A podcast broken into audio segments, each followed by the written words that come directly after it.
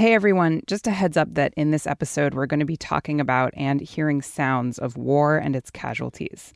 As always, I think you will want to meet our specialists, and I really hope you'll listen. But if you're not up for that right now, you might want to wait on this one. Okay? Okay.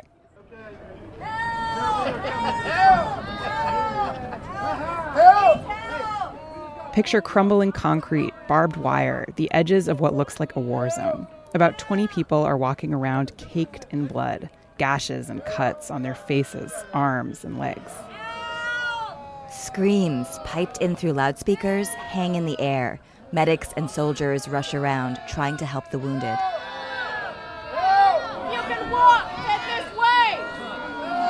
It's a scene of utter chaos, but Rose Burgos knows exactly what to do. Do you guys have any wounds that need to be touched up, or are you guys good? Can I get you a little fresh blood on your ear? I'm Casey Miner, and this is The Specialist.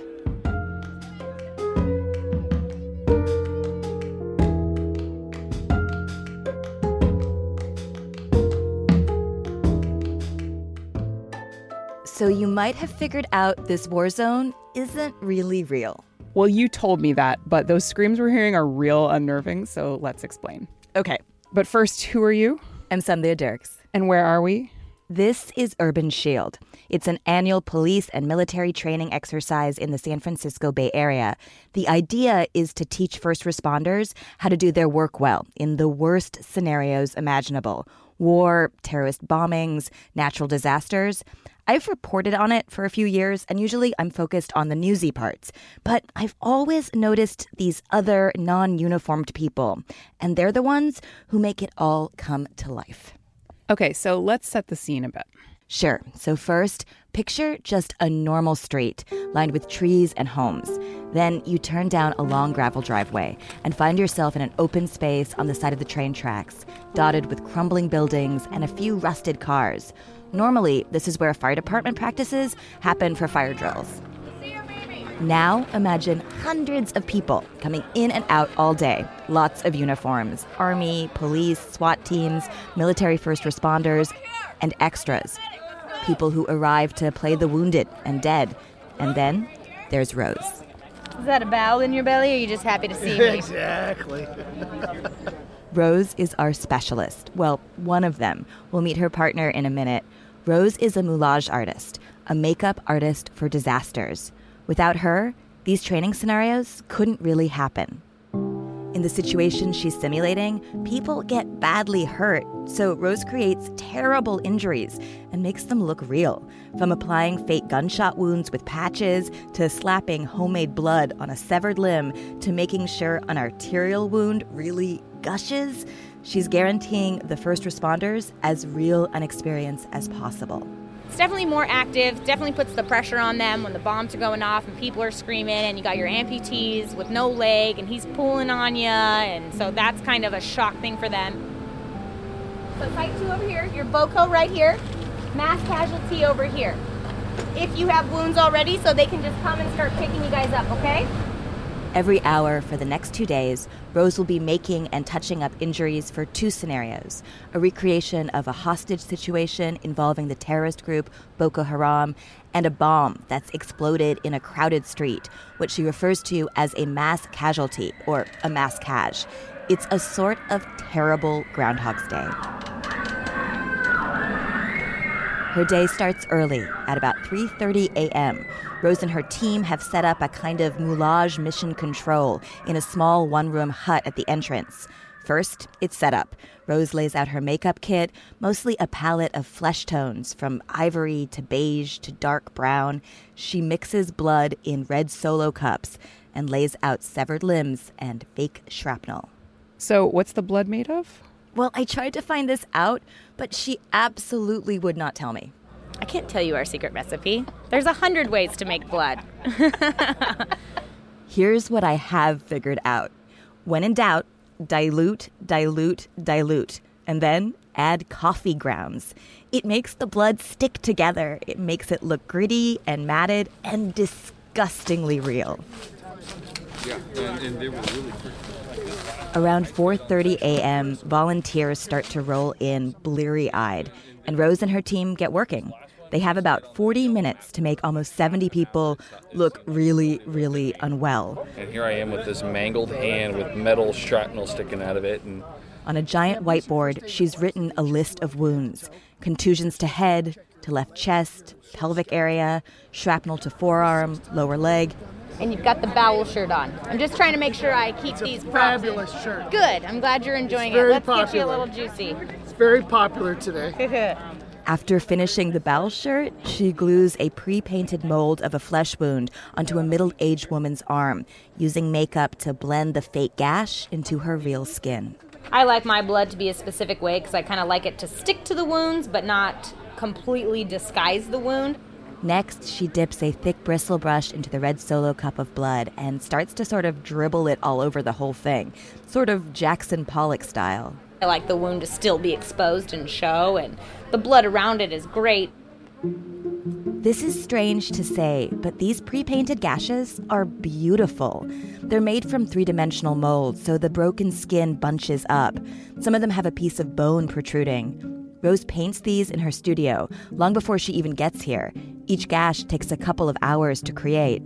It's almost sad to see her bury that delicate artistry under a tsunami of blood.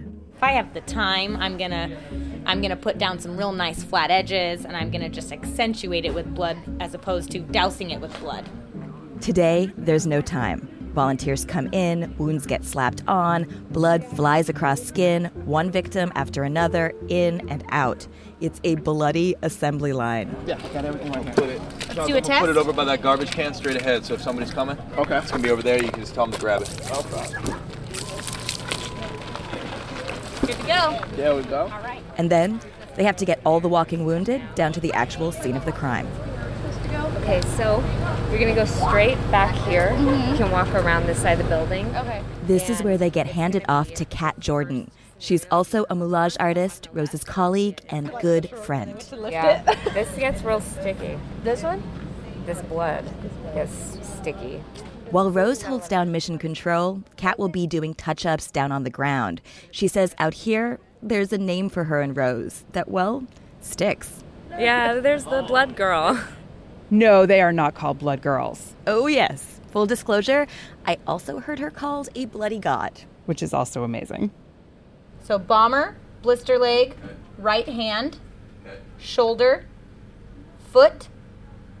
Okay. Oh, I have hand on here twice. Okay. That's my bad.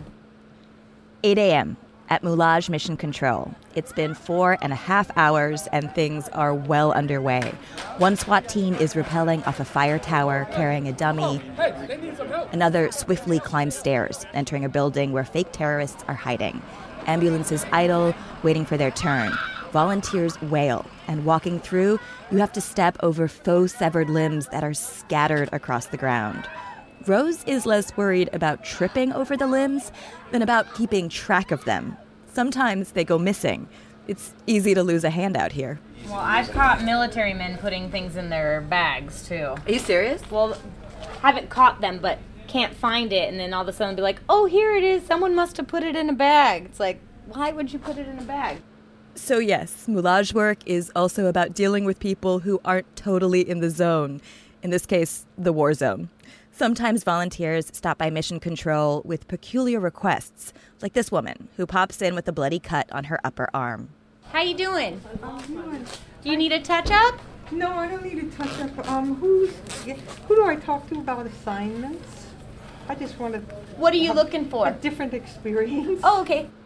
Did you catch that? She's already bored. Right, a different experience. Like, I'm over this arm wound. Now I'd like to lose a leg, please. Pretty much.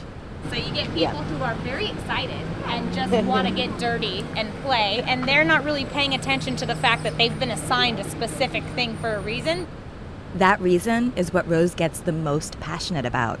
The people they are doing this for are the first responders. Their ultimate goal is training. For example, a gunshot wound in the wrong place could make EMTs declare someone dead, when really the injury is designed to teach them how to stop the bleeding. So you've got to do the anatomy research. The medical research is definitely critical um, because even simple things like just bruising can be just as significant as like an inviscerated bowel.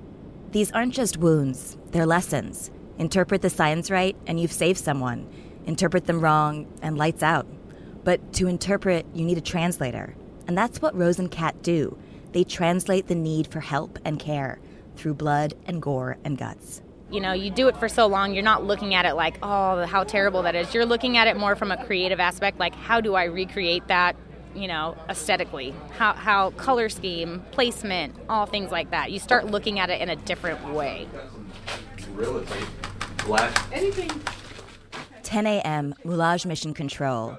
After more than six hours of work already, it's time for Rose to check on Kat. Okay, so she just wanted blood and breakfast. We hop onto a golf cart to go down to the scene of the fake bombing, where Kat is holding court. Everybody on? Yeah. Can you hold this? I'm going to bring that for her to eat. We're bringing eggs and pancakes and a thermos full of hot water, which is not for coffee. Wait, wait, let me guess. It's for blood. Yep. Oh, the sound of fresh blood in the afternoon.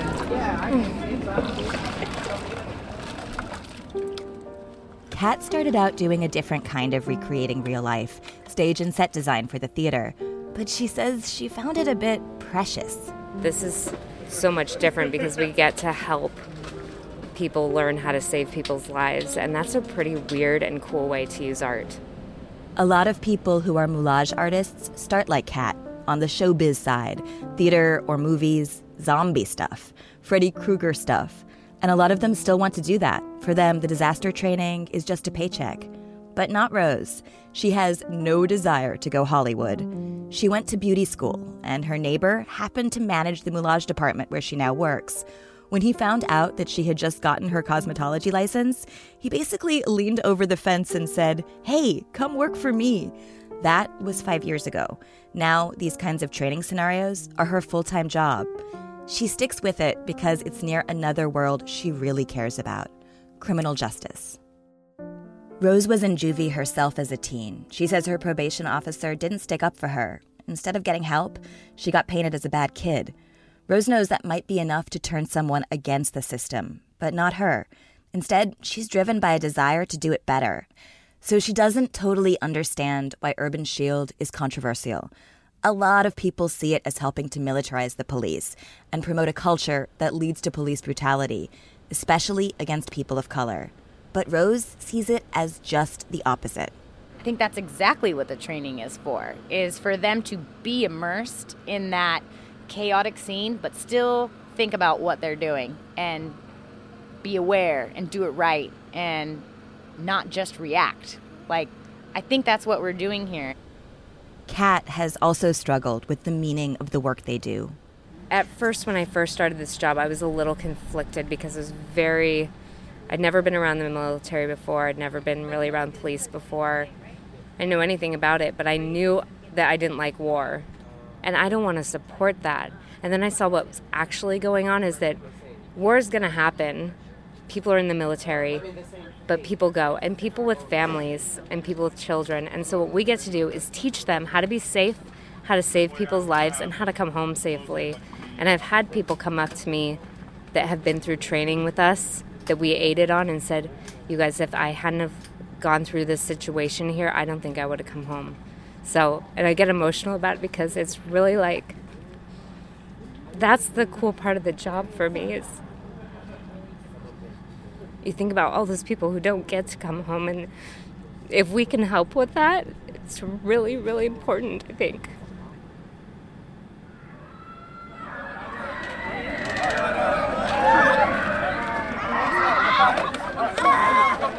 The piped in screams will keep going, but by mid afternoon, it's time for shift change. It's been more than 12 hours for Kat and Rose. Time to clock out. Everyone trudges back up to Moulage Mission Control. The evening shift is here. And for the volunteer role players, too, it's time to take off the wounds. All right, help yourself to baby wipes. All right. Let's get bloody mess. Are you ready to do it all again tomorrow? Of course. Ready every day. Producer Sandhya Dirks told us that story. Thank you, Sandhya. It was my bloody pleasure. The Specialist is a show about work you don't think about and the people who do it. Our team includes editor Julie Kane and composer Seth Samuel, who writes all of our original music. Today's episode was mixed by Chris Hoff. Eliza Smith handles our social media. Ariel Dakovic helps us with strategy and engagement. Alex Goldmark helps us see the big picture. Our radio home is KALW 91.7 FM in San Francisco. As always, thanks to California Humanities, a nonprofit partner of the National Endowment for the Humanities. Find them at calhum.org. And thanks to you. We love hearing from you. Write us at specialistpodcast at gmail.com or tweet us at the Specialist FM or Read Minor. We also really love voice memos. Record yourself talking about how you're a specialist and we might feature you on the show. We have really done this, so I'm not kidding when I say we're going to do this. We actually do this, so you should send us a voice memo. You can always help out by writing an iTunes review, sharing your favorite episode, or donating at our website, specialistpodcast.com. It all helps keep us going. Thanks so much. We'll be back soon with more specialists.